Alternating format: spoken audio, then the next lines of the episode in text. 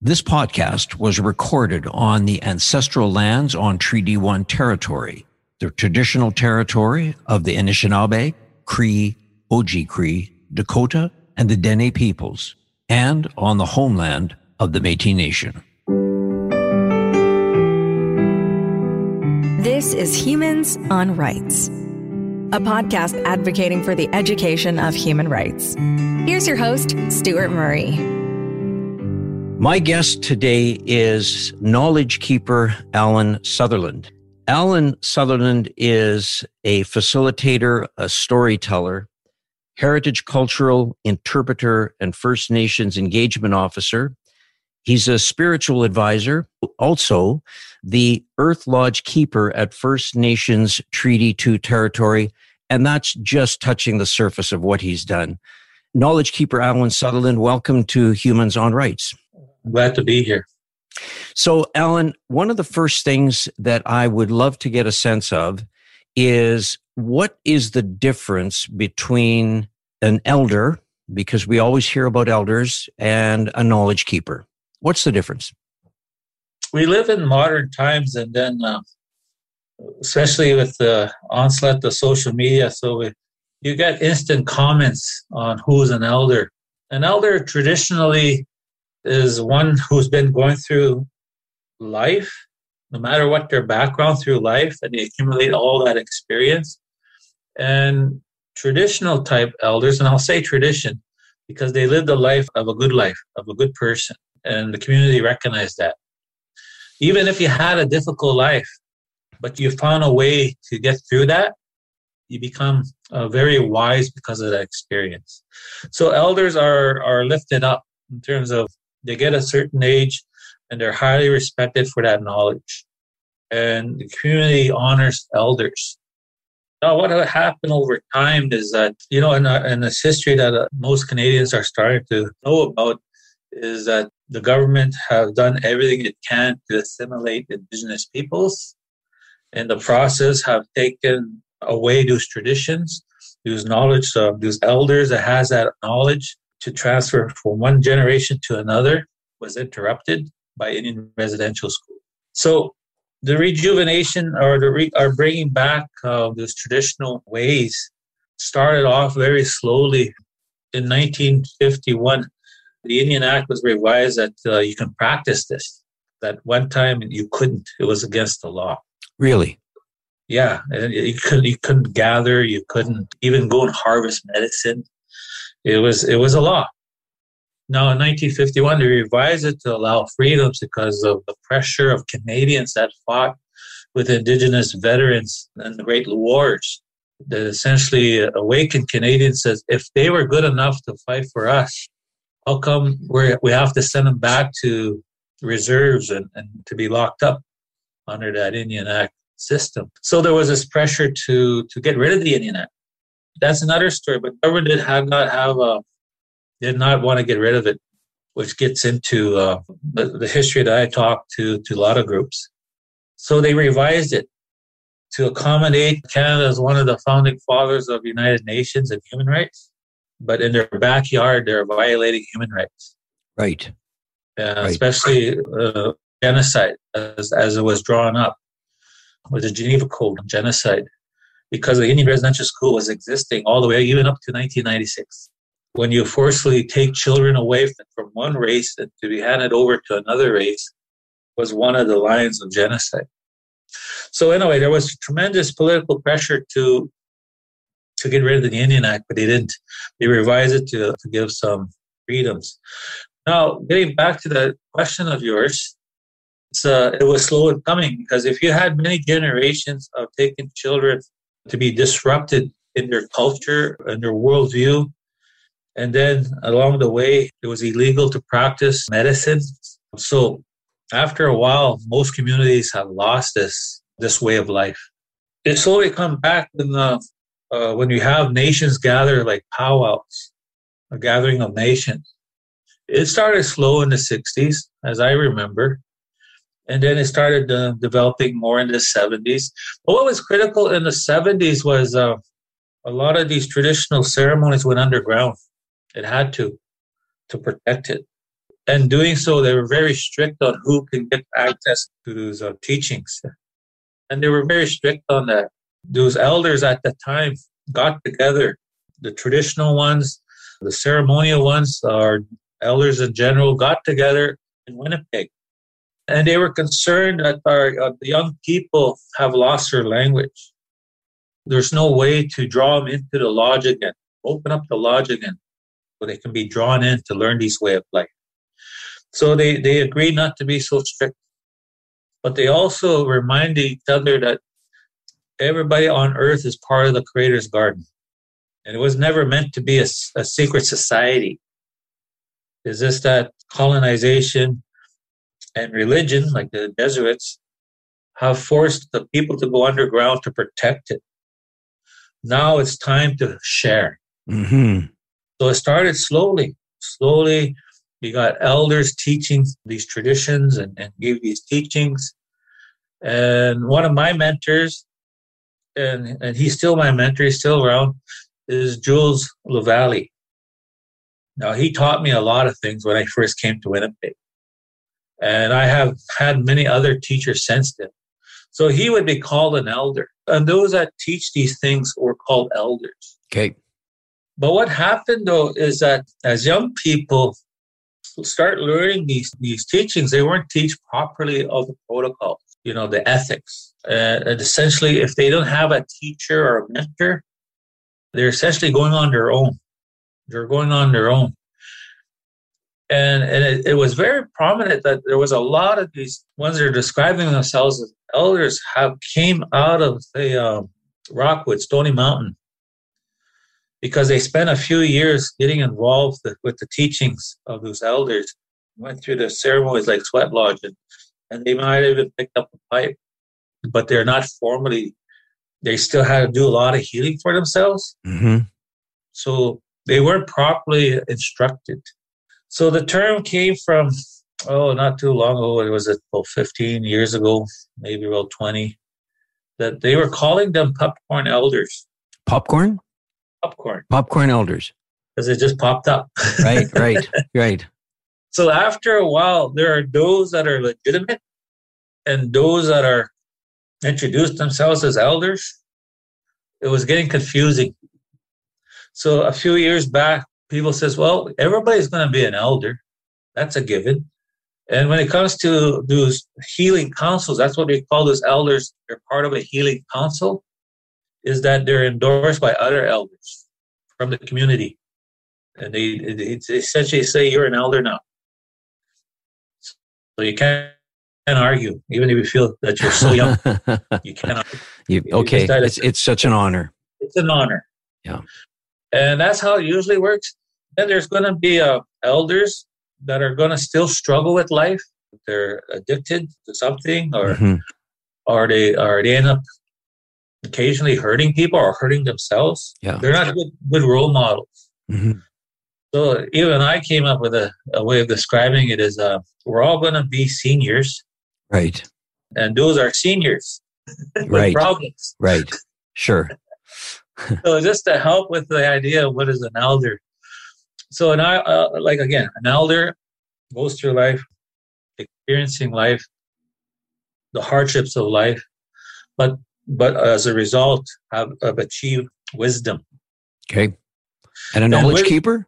And a knowledge and a keeper. Knowledge keeper uh, is is a term that's been used now, especially for those that are young I have been called a knowledge keeper because I haven't achieved as an elder. I have I haven't been told I was an elder until recently in the last few years. It was the easiest term to to say those that have traditional teachings or the gifts, or those that practice healing, those that walk the talk, they mm-hmm. live the life, they are role models, and they are supported by the community. So they would say you're you're a knowledge keeper, the keeper of the gifts. Right. So this way, um, you can develop yourself to grow to be that knowledge keeper. Right. So that's why these days it's more important to acknowledge the traditional knowledge keepers than just say a blanket term of elder. Right. a traditional knowledge keeper is mentored. Okay. But you can also go through the path of, of picking up your culture again by going through all the ceremonies. And if you've gone to a Sundance, and you commit yourself to that very sacred ceremony of four years. And I'll just quickly describe what that is. Is that you gave tobacco a commitment that you want to be a sun dancer for whatever reason. It's mostly for healing of oneself. Yeah. Healing your community, your family and community, and healing the world. Okay. So it's it's four days and four nights without any uh, water or any food, and you dance from when the sun is coming up to the sun goes down. You're focusing on a tree of life, so you're committing yourself in prayer. Okay. And Alan, let me ask you: Is that something that is available to both men and women? In, they both go together. Both can do a Sundance together. Yeah, and and it, and because um, like I said before, in Creator's Garden, it was never meant to be a closed off society, even with ceremonies. Right. So we have all peoples that have joined. Even uh, other religions have joined in a Sundance, and it's not just for a, a bucket list to check off. Right. If you're committed to your spiritual development and to learn more about that, this is the highest form of the ceremony. So when you go to your four years, then you can pick up a pipe. You can you can do other ceremonies like a sweat lodge, and you might even find your your gifts that you can have for like to help others. Mm-hmm. So, so, so that that's another way of saying, okay, I'm, I'm getting to on that path as a traditional knowledge keeper. Right, right. And we so, call it the red road. We call it, sorry, what's that? You call it? We call this way of life the red road of living road. the life of the Anishinaabe, the life of your ancestors. Yeah. But it's, it's the road that is long and narrow. Mm-hmm. And along the way is that there's temptations and there's life, distractions, mm. there's also blessings. But to, to truly be on that long and narrow road of the red road, yeah. is to know who you are and to know where you're going. Right. And and, it, and it's neutral. It's neutral in a fact that that's what a healer is. They don't prejudge. They don't judge. They don't say, "Oh, you should have been doing this." None of that. It's basically when you do when you go on this road, you're committed to not only to your development, your spiritual your spiritual development, your healing development, but the purpose is to help others. Mm-hmm. So you have to be neutral. Yeah, yeah. So that's and, the long. That's the red road. Yeah, the red road. So, Alan, when you have now you're a knowledge keeper, and as you said, somebody has indicated to you that you you are an elder, but we're talking about you as a knowledge keeper for, for a moment. What what are some of the challenges that you've had on your journey to become a knowledge keeper? Well, Creator uh, knew my purpose in this life. And he says, go ahead and experience life. Like we all experience life. We all had our good times, right? Or we develop a, a career, right? But then uh, the creator says, well, you know, fine, that's good and dandy. But uh, remember why you came here? There's a purpose for you, right? Right, right. So there was that tugging, that spiritual tugging, and saying, um, this is what you have to do. Because where I came in from in my community, we didn't have those traditions. We grew up very Christian. In my okay. case, Roman Catholic faith. And I was very good in terms of biblical history or world history because of it. That was very helpful to understand how people think in this world and why do they think the way they do. What is spiritual beliefs? Anyway, that's part of the journey. I came from that kind of background, but as along the way, I met uh, with elders. At the time, we call them elders, right? And they gave teachings, teachings what life is, like using tools like the medicine wheel, mm-hmm. uh, talking about how to grow personally, how to be grown physically, emotionally, all the four quadrants, spiritually, and such. So it was a journey, but eventually I got more and more into it. And because of that, I was able to pick up a, a pipe, hmm but I wasn't going to use it yet because I was overwhelmed. I said, "What do I do with this pipe?" Right. Right. But it was an honor to to receive one. Yeah. So it was a beginning of what we call a sacred bundle. hmm These gifts that you receive are just essentially they're just tools. They're not idols to be worshipped.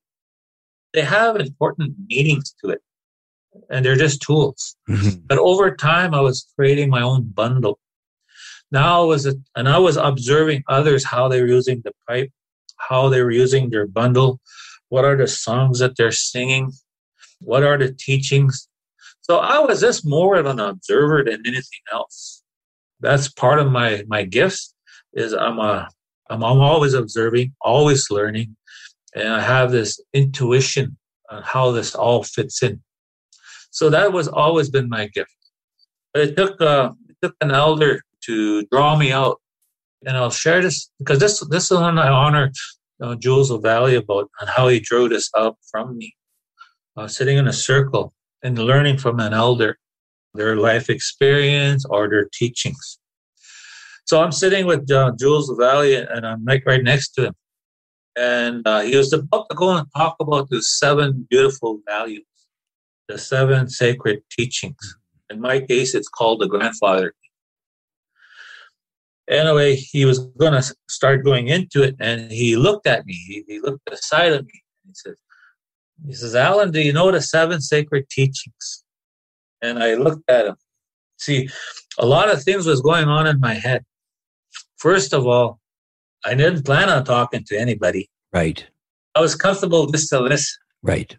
And that was that's the way uh, that's the way I like it. But immediately I knew what he was going to do. He's asking me if I knew the seven sacred teachings. In my head, I was imploding. Like, oh my gosh, do I lie to an elder to Right. get out of this? Right. And that's what was going on because I knew I knew. I Yeah. knew the teachings. So I responded, uh, yes, I do, hoping that was it. Yes. And he said, good. Now you teach them. Got it. Yeah. ah, no, no, there's a second wave. I'm imploding inside. I'm stressed out. hmm I says, well, you're not thinking so much. You're just thinking, I can't remember the teachings anymore. Exactly. Exactly. Yeah. so I remember, well, let's start with one and see where it goes. Yeah. The first one was uh, Ma'iingan, the wolf teaching, the grandfather wolf. And that one teaches humility. So I talked about humility. I talked about the importance that nobody is greater than or less than, that we're here on our journey. And uh, I still think back, why was it the wolf? Because later on, the same elder, Jules Lavalley, brought me out of from the world into the wolf pack, into the ceremonies, into this group, the Red Road Walkers. And I was a lone wolf. That was my survivor skill hmm and he brought a, a lone wolf from the wilderness to the wolf pack. So it only makes sense later on that the wolf is the good place to start. For sure. And I and I've been teaching ever since. Yeah. Yeah. And, and he's still part of my life. He, along with with his wife, Margaret Lavalley, we work together because she's um we work on Indian resident school survivors. So for me, it's a personal journey. Now I'm in a position where I'm sought after for people that want to hear all this, and I'm free to teach it because I believe in empowering a human being hmm and empowering all of us because our teaching is is essentially it's a it's a call of action today. There's prophecies that talk about this age of lighting the eight fire, and it talks about all the experience that we'll have throughout the ages, which came true.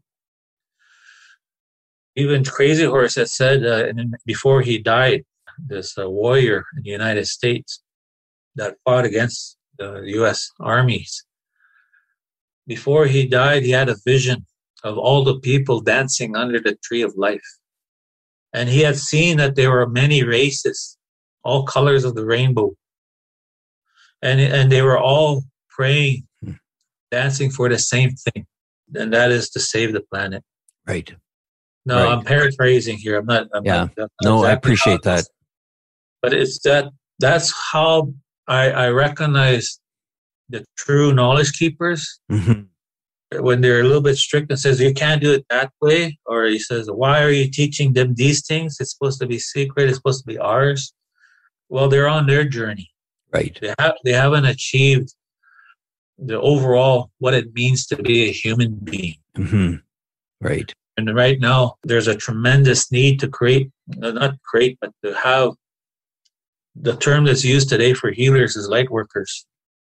The Hopi prophecy essentially says there's 144,000 light workers that are here to save the planet. And one of my spiritual uh, friends had told me I'm one of them. Wow. Wow. So how, how can I get the numbers up? For sure. For sure. So, so, so I start teaching it. yeah. Yeah. So, Alan, let me talk a bit about that because one of the things on your website, whitespottedhorse.com, when you go to that website, there's a big headline there that says Understanding Canada's Indigenous Peoples. And that's what I would love to explore a little bit with you in this next segment is where do you start with that conversation? Well, we have to start by uh, when I teach it, I start from the beginning of origin story. All peoples of the world, including all we commonly call this continent Turtle Island, before Europeans showed up, because it's related to our traditional teachings. But the or- origin story is that we all came from original human being. And then over time, they became many languages, many nations and they fill out all the creator's garden, which is the world. So it's always good to start from there because there is a commonness to it, to the story. And, and it's about reaching out and finding common ground.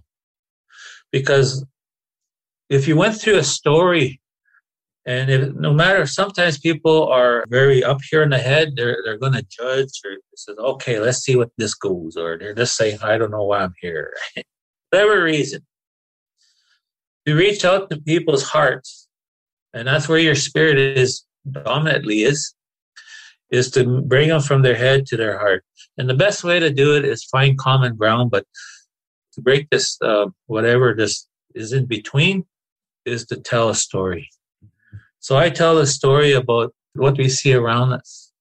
And I usually tell the story of that uh, indigenous people, because their worldview is this when they see the sun, they see grandfather's sun. When they see the moon, they see grandmother moon. When they look to the sky, they say father sky. They look to the ground and uh, all the life around us, our mother, Mother Earth. All of life is our brothers and sisters. And we're all connected by the same spirit that we can call energy. That's creation. So people are saying, oh, this is interesting. I'd like to hear more because I'm tapping into your spirit that already knows this. Yes. Yeah. Is this the human experience, the human program? We, we start off by not knowing anything. There's this blanket that covers us before we, we come and walk in this life. Because you don't take all that experience of the cosmos with you when you start experiencing life. So there's a veil. I know one person teach me there was a there's an angel that presses on top of your upper lip there, that little indent, mm-hmm. and goes shh, shh. Yeah. And you start from scratch. Right. So now you're born into a family, you're born into a community, you're born into this world, and you're influenced in this world. And the three things that makes you in this life that'll shape you, how you think, how you see the world, what is your worldview, is essentially uh, your belief systems. Who is giving that to you? What are they giving to you? And unfortunately, if it's not always a good thing in terms of judging our neighbors or you know how racism formed because of uh, lack of knowledge or ignorance is because they transfer that. They says, "Oh, those people are that way," mm-hmm. and that that's a program for a little baby, for a little child as they grow. So it's it's also your belief system. That's the human program. It's also your ego, your ego in terms of your emotional response, being annoyed, anger, you know, joy, sorrow, and grief, all that and how sometimes if you don't keep ego in check, it dominates your thinking. In other words, you got a big head, you think you're the best and greatest in the world. Right. See how far that goes. Mm-hmm. yeah. Yeah. because it won't create harmony with others. Right. In your mind, you might be the greatest. Mm-hmm. But in the long run, it says, why doesn't anybody talk to me? Right. Yeah. But the last one, which as a healer, such as myself, deals with all the time, is fear. Now, especially fear is introduced when you're a child, and nobody's there to explain anything to you why. And a lot of traumatic events, a loss of innocence, and nobody's there to explain you about things. Like recently, I helped a, a fella had to deal with death because he didn't know why he, a body was being lowered into a ground Mm-hmm. when they when they seen that person like days ago. Mm-hmm. So so they carry that fear, and then they get older. It manifests into an illness because it's unresolved. It's internalized, to internal chaos. So it's part of the healing is to release that energy, but not to lose the lesson. This time you're not triggered anymore. You let it go. But remember, life is about learning the lessons of life. So that's part of growing. Mm-hmm. So fear is very common, how it motivates one's life. So if those are the three main thrusters on how you think in this world, it is no wonder that 75% of the population or even higher are always thinking negatively because they think bad about themselves. Mhm. They think bad about their, or they don't like the way they look, or they don't like their, they don't make enough money, or they're not educated. It's always a, an ongoing record that plays out every day, and there are people walking around with that. But the freedom is to say, I don't want to be burdened with that anymore. I want to think positive all the time. So, even as a healing for myself, which is always going to be ongoing, as a Mhm. lifelong learner, but as a healer, I'm always healing myself. There's going to be days where you forgot those things. Going through COVID the, f- the first time, I forgot all my strength, Yeah. forgot all my teachings. I was just like anybody else. I went and I fell into mild depression. I then I recognized later on, like I took a good break from my work last December, and I was just cleaning out some things, and I looked at my old notes and says, I forgot about all this, all these teachings. So I started uh, organizing them. I was motivated. Now, recently, I do health walks where I says, "You want to walk with me for about an hour?" Because people through this current COVID period are not talking to each other, socializing with each other. I got my sec- my second vaccine uh, a month ago. Mhm. I'm good to go, but we walk outdoors Right. And basically giving people a chance to reconnect with another human being again. Mhm. Well, It not only brings them healing, it brings me healing. Right. And we are social people. We are feeling people. That's what it is to be a human being, to experience life, Hmm. to experience all those emotions. But the whole world has gone through a crisis. Mhm. And, and that's why depression, anxiety, and mental health is very, it's all around us. Yeah. So Yeah. anyway, I, I don't know if I answered your question or what was the second question. Well, I just would wanted to talk about this notion about, you know, the understanding Canada's Indigenous peoples and how Oh, yeah. you have that conversation and how you start. And we've gone through, you know, the whole issue around the Truth and Reconciliation Commission and the report that the commission did, uh, headed up by uh, former Senator, he wasn't a senator at the time, Murray Sinclair. And, you know, that document seemed to have landed in Canada. And to some extent, there's always the sense, I think, Alan, when these reports land somewhere, that they don't know mm-hmm. what is the next step. Is it, does it go, you know, does it have a lifeline of a couple of weeks and then the next issue comes forward? And so where does this Truth and Reconciliation Commission and the healing that should come from that, where, where does it go? And so when I look at your sort of your spiritual journey, and you talk about understanding Canada's Indigenous peoples, you know, that to me is something that I think we need to spend time as a nation talking about because and listening. And that's why I think I was so intrigued when I heard you. We shared an event together uh, during Anti Racism Week. And when I heard you speak, I thought it was so thoughtful and so graceful in its approach that it had a tendency to draw draw me in as opposed to push me away. So i i think that that's something that that you you have a great talent. I don't know if talent's the right word but you have a, a spirit about you. And so i think that's the kind of conversation i love having with you. Well i appreciate uh, those comments uh, stuart but that's essentially that is my purpose uh, when I look back at all these things. I grew up as a historian of oral traditions of my people.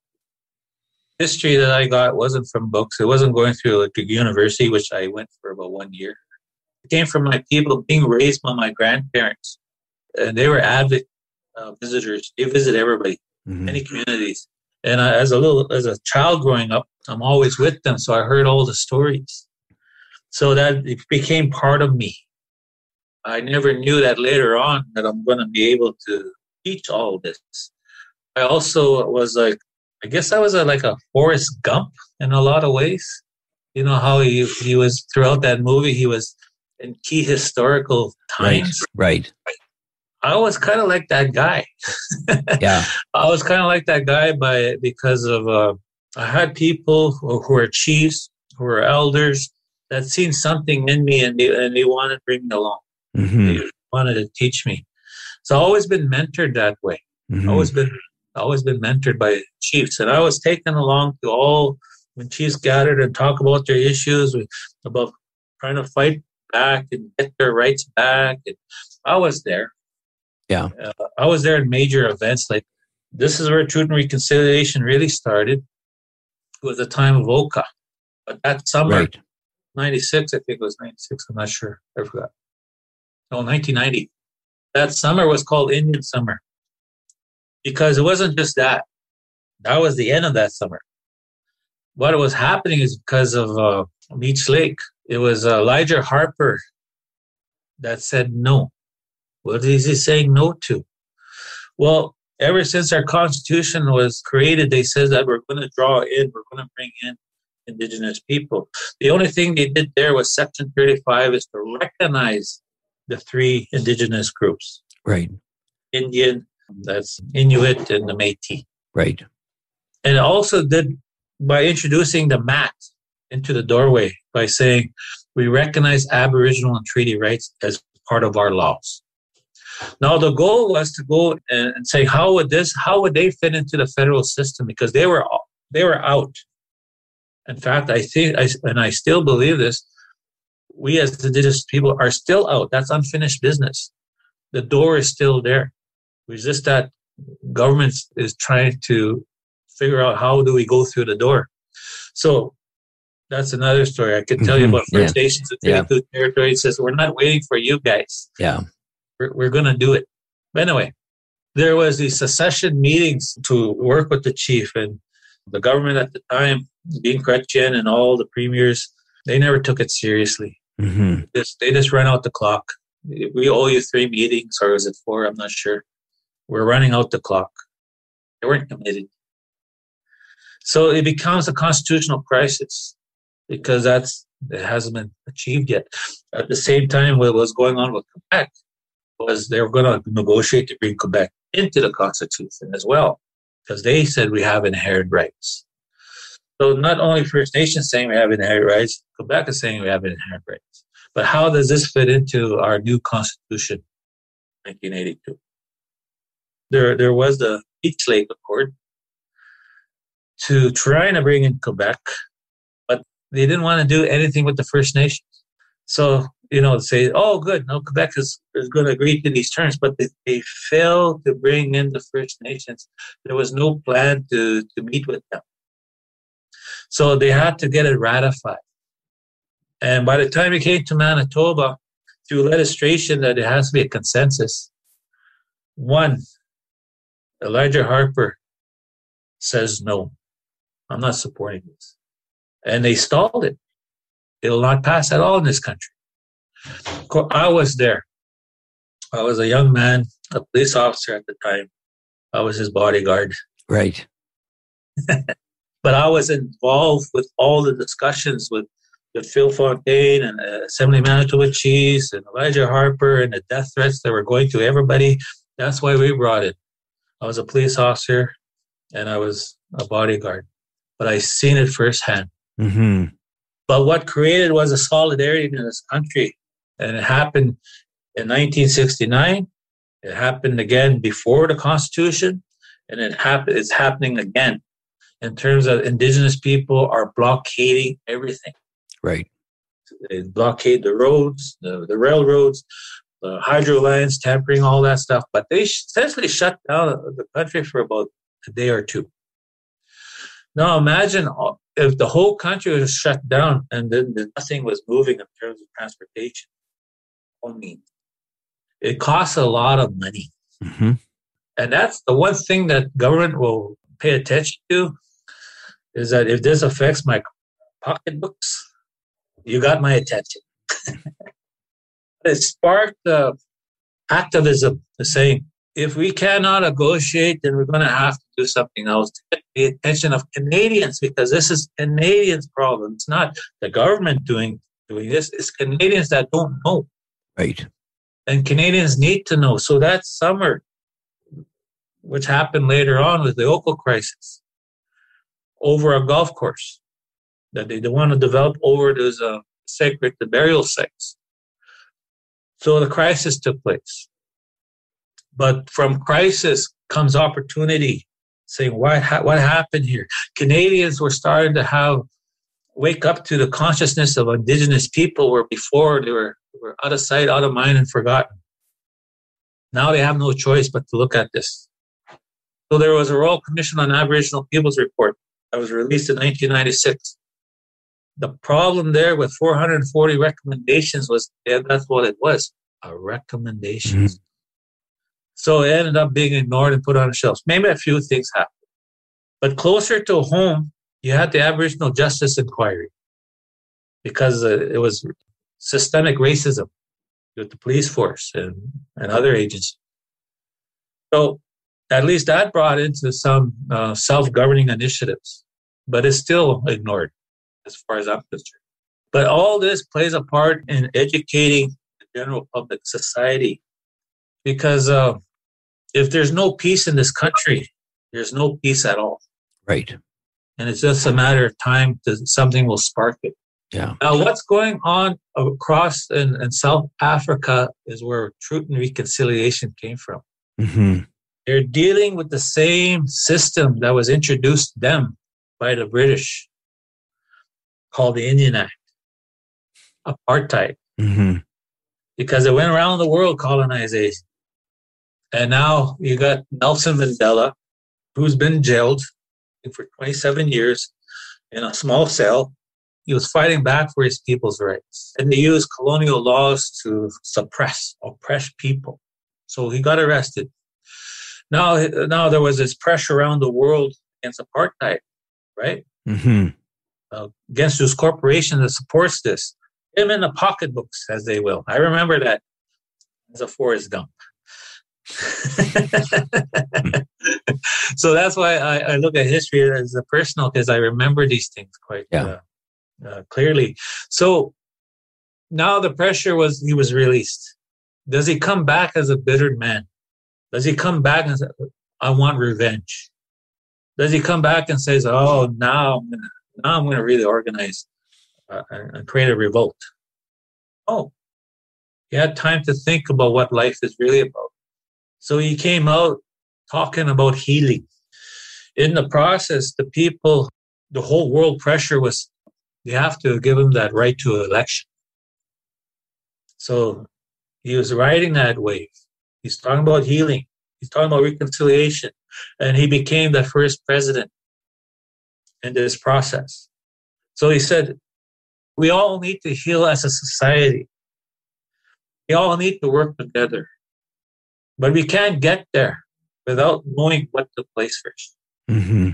So the knowing of, of, that history and the knowing what the role that everybody played government, police force, uh, religion, laws has to be taught and learned. But we need the stories of those that were part of it. No, they, they weren't going to get in trouble. They're going to be pardoned. They're there to get the, the truth. Tell the truth why you did that. Was it that way because you were born as a um, in a better uh, way of life? Were you born in that class system where, and then you didn't care for the greater population? They really want to know the human element of, of how a person could enforce violent laws or become violent. So, so we can really understand the, the nature of a human being. But it was about learning. And the key thing about that learning, that reconciliation, that reconciliation part is healing. No retribution. Mm-hmm. So what it's the same process that I do as I work with a person or a human being is that I, I go and get release the negative energy in a safe way. But you you keep the learning and then you it's about the empowerment of the here and now. And in that particular case they says that we're all going to be a nation. Healing won't happen overnight. But that's going to be the priority. And and they still struggle. Yeah. it, wasn't, it, yeah. it didn't became perfect but the thing is they know that this will take a long time. Yeah. Alan let me let me ask you a question about seven generations yeah. Because I know that there's comments that that I've heard from from others, some elders, who have indicated that the situation we find ourselves here with Indigenous peoples in Canada has taken us seven generations to get here, and they talk about the healing process taking another seven generations. Can you explain what does that look like? I, you know, just as you and I are talking, if I thought seven generations, you know, they always say that a, a good mother provides seven generations of a great family. And so you, if you take it on the other side of seven generations, I think that if that's the issue, some people would say, well, what can I do? I'm one generation. How is it going to happen another six? Explain your view of what that seven generations looks like. For me, there, there is a different way of teaching it. But the most common is essentially every decision you make is for the seven of seven generations where you stand into the future. What you borrow is from the past, is the your ancestors. You maintain everything for the ones and seven generations from now. That's what's most commonly taught. One moment, I'm just going to talk about historically what was the seven generations uh, for us today. Is a time of that treaty making when, when we both entered into treaties. Our ancestors taught lo- long about this. They had ceremonies, they had shaken tents, and so forth. Do we make this treaty? Do we enter this treaty with these newcomers? See, they could have said no. But because of the values that nobody owns the land, is meant to share, but they do recognize things were, were happening around them, like the United States with the Indian Wars. More and more people coming to the east from Hudson Bay, but from the east or from the south in the United States, they knew things were, were changing. So they, they could take the path, and that's what everybody was afraid of, is the Indian Wars. Now, the United States, they just went through the civil rights, their, their civil war. So they had like a million soldiers. So they had to go west. They couldn't stay home and be a farmer because their, their economy was ruined. So go west, young men, go west. So to them was manifest destiny. They're just gonna they're gonna fight it and just take it. You know, in Canada, the previous seven generations with Canada was the golden years of getting to know each other. That was the fur trade. That was making treaties. That was living together. But as the the expansion was going westward, the critical year was 1871, 150 years ago. Was do we share this? Lands with the newcomer. So they had to think about the seven generations as they probably knew because uh, we're visionaries. We have ceremonies that can go into the future and see how things are going to go. They said this is the what's going to maintain our identity as the original peoples, as the original nation. So if you were to look back from now to 1871 and see the 150 years, it was it wasn't easy. It was terrible. but we we survived. We're resilient because of it. Now we're at a point here of what are we going to do for the next seven generations? We're not alone anymore. We're surrounded by all our relatives. We are, uh, Canada is a diverse country with many, many peoples. But what are we going to do for the next seven generations? That's how people think about seven generations. What are we going to do for those children's children's and children's to come? And, and that's commonly taught like that.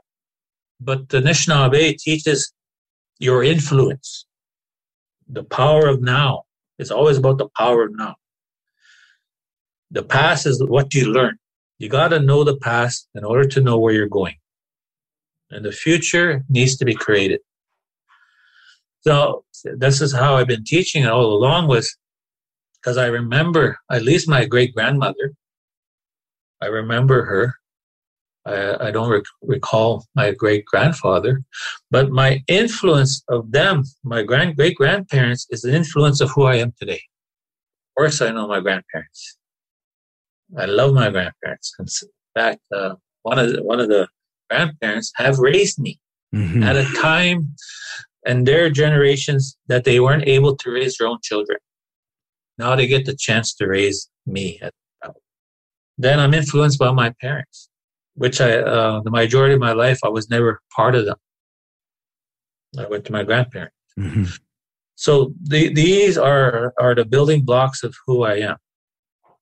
So there, it's also scientific. This is the, the, the code, the gene, the gene code you get, the DNA. Right. But the power is this moment. So you got one, two, three, four. Me. Now I'm responsible. They they did everything they can for me, good and bad. But they they made made me who I am today. Now I'm responsible to say, you know, they had it tough. I inherit their pain. I inherit. I need healing. I need to address it, so I can be effective as a parent, as a grandparent, and I'm, we're going to work so hard to be in the lives of my great grandchildren because uh, uh, we were told that we lived a very healthy life, and that was uh, that was the norm. Mm-hmm. In spite of uh, the illnesses that are plaguing our people today, but I made a commitment that I'm going to be giving them a good life. Mm-hmm. In our value systems, the overall what life is about is Mino-bimaadiziwin, living the good life. I'm responsible for the generations to come to ensure that they have a good life. I'm responsible to ensure that, you know what, I used to drink water directly from Lake Waterhen, from the boat. It was refreshing. But it was, it was a, uh, not long later, 96, they have this health warning. Can't do that. You got to boil water. So something changed. Now, I'm not to threat over it, but I'm to do what I can. I can't save the older world, but I definitely have the power of now and influence. So I'm going to do everything I can to give them the natural beauty my great grandchildren could inherit. So there's a lot of work to be done. Mm-hmm. That's why the work that we do in committing to save this planet and to empower people to wake them up and saying we're in a crisis. So anyway, that's another story, but that's the seven generational yeah. uh, influence of a teaching that I teach. Yeah. Yeah. And so here's a. Um, I want you to, to do a, a, teaching for me. And I'm going to tell you that uh, at the beginning of all my podcasts, I read, and I'm going to read what I, I pre record. And I want you to reflect with me on the accuracy or if there's something I'm missing or something I should change. So I start out like this. I would like to begin by acknowledging that I am in Treaty 1 territory. The land of where I'm sitting is the traditional territory of the Anishinaabe, Cree, Oji Cree, Dakota, and Dene peoples and homeland of the Metis Nation. Now, is that accurate? Is that appropriate? Well, if you were to to not have borders, like a treaty border, like a treaty mm-hmm. one, and there and there's five treaties in Manitoba, which is a Manitoba is a border, mm-hmm. then that statement is fine. Okay. It's not accurate. Okay. As I said, traditional territory. The Inuit people who, who always gets excluded out of Manitoba, they're part of Manitoba. Yeah. is never mentioned. Right. And they're they're part of Churchill. They're part of uh, Three Lake. They're up there. But traditional territory, you won't see the Inuit saying, "This is my traditional territory." Same thing goes with the Dene, who's way up north. Mm-hmm. They have their own territory, but they won't say, "This is my territory." Here in Treaty One. Same thing with uh, Oji Cree. Mm-hmm. It's more more northeast from here. So they won't call this their territory. But who would call this their territory, their traditional way that they live off the land, are going to be, it's going to be the Cree, it's going to be the Dakota, it's going to be the Ojibwe, and it's going to be uh, the Métis. So all these groups were living off the land in this territory before the making the entering of Treaty One. So once a treaty was made, it's just like freeze frame. Everybody stop. This is who are the nations within Treaty One territory. Now, what happened over time? You got now Treaty Two, which very shortly was made, and and they'll have more like a different people to acknowledge. Treaty Three, more in Ontario. They'll have whoever is in that territory. Then you got Treaty Four, Five, Six, Seven, Eight to Eleven. So that makes the heart or the bulk of Canada. So when people acknowledge, when they started acknowledging uh, the, like, to do this, I actually think it, it was it was here in Winnipeg that started that process. And I actually think it was the University of Manitoba that started this process. Before a Treaty Relations Commission in Manitoba, it's been around for 15 years. Reason why I say that because they got it wrong. right, right. so if you were the first and he says this is how it's done, then everybody yeah. copies that one, yeah. right? And then when the Treaty Relations Commission comes along, and which I'm part of, he says, "Well, that's not accurate, but uh, it's been done. It's out there. It's been spreading around. Right throughout Canada. Is now is now wherever you are, it's being said. Uh, who are the original people and what are their territories? So if you're far out east, it'll be the Algonquin people right? Wherever you are. And there's treaties. That's part of your history. So land acknowledgement is to honor the original peoples that were here because it was through their generosity of sharing that built this country. Mm-hmm. That created even the provinces that which came later. Yeah. So the best way to for reconciliation to say, as Canadians, this is our history and we're forever grateful for the, generosity of the original nations. And that's a great thing. Yeah, that is a great thing. I can't tell you, knowledge keeper Alan Sutherland, what an honor it is to sit and listen and learn from you. The great part about what I'm doing here is that I know that we can do this again. And, and I look forward to it. I thank you for sharing your, your red road, your journey, and I thank you for the teachings and I thank you for spending some time with me today on uh, podcast. It was, uh, it was an honor and I thank you. Well, I thank you for inviting me. Very important that we all get to know each other. That's the way the creator wanted, wanted diversity, but he didn't want anybody to judge each other, but to reach out to each other and appreciate each other because we all have a lot to share with each other. So anyway, wedge. And we usually do a saying after we do our ceremonies is a reminder of what we are on this life journey is that we're all relatives. magana, all my relations. Humans on Rights is recorded and hosted by Stuart Murray. Social media marketing by the creative team at Full Current in Winnipeg. Thanks also to Trixie May Bituin. Music by Doug Edmond. For more, go to humanrightshub.ca a production of the Sound Off Media Company. I'm Matt Cundill, host of the Sound Off Podcast, the show about podcast and broadcast. Since 2016, we've been speaking with amazing people who have populated your ears for decades. Legendary broadcasters, research wizards, talent experts, podcasters, voice talent. Almost 400 stories, all for free. Subscribe or follow the Sound Off Podcast on Apple Podcasts, Spotify, Amazon Music, or at soundoffpodcast.com.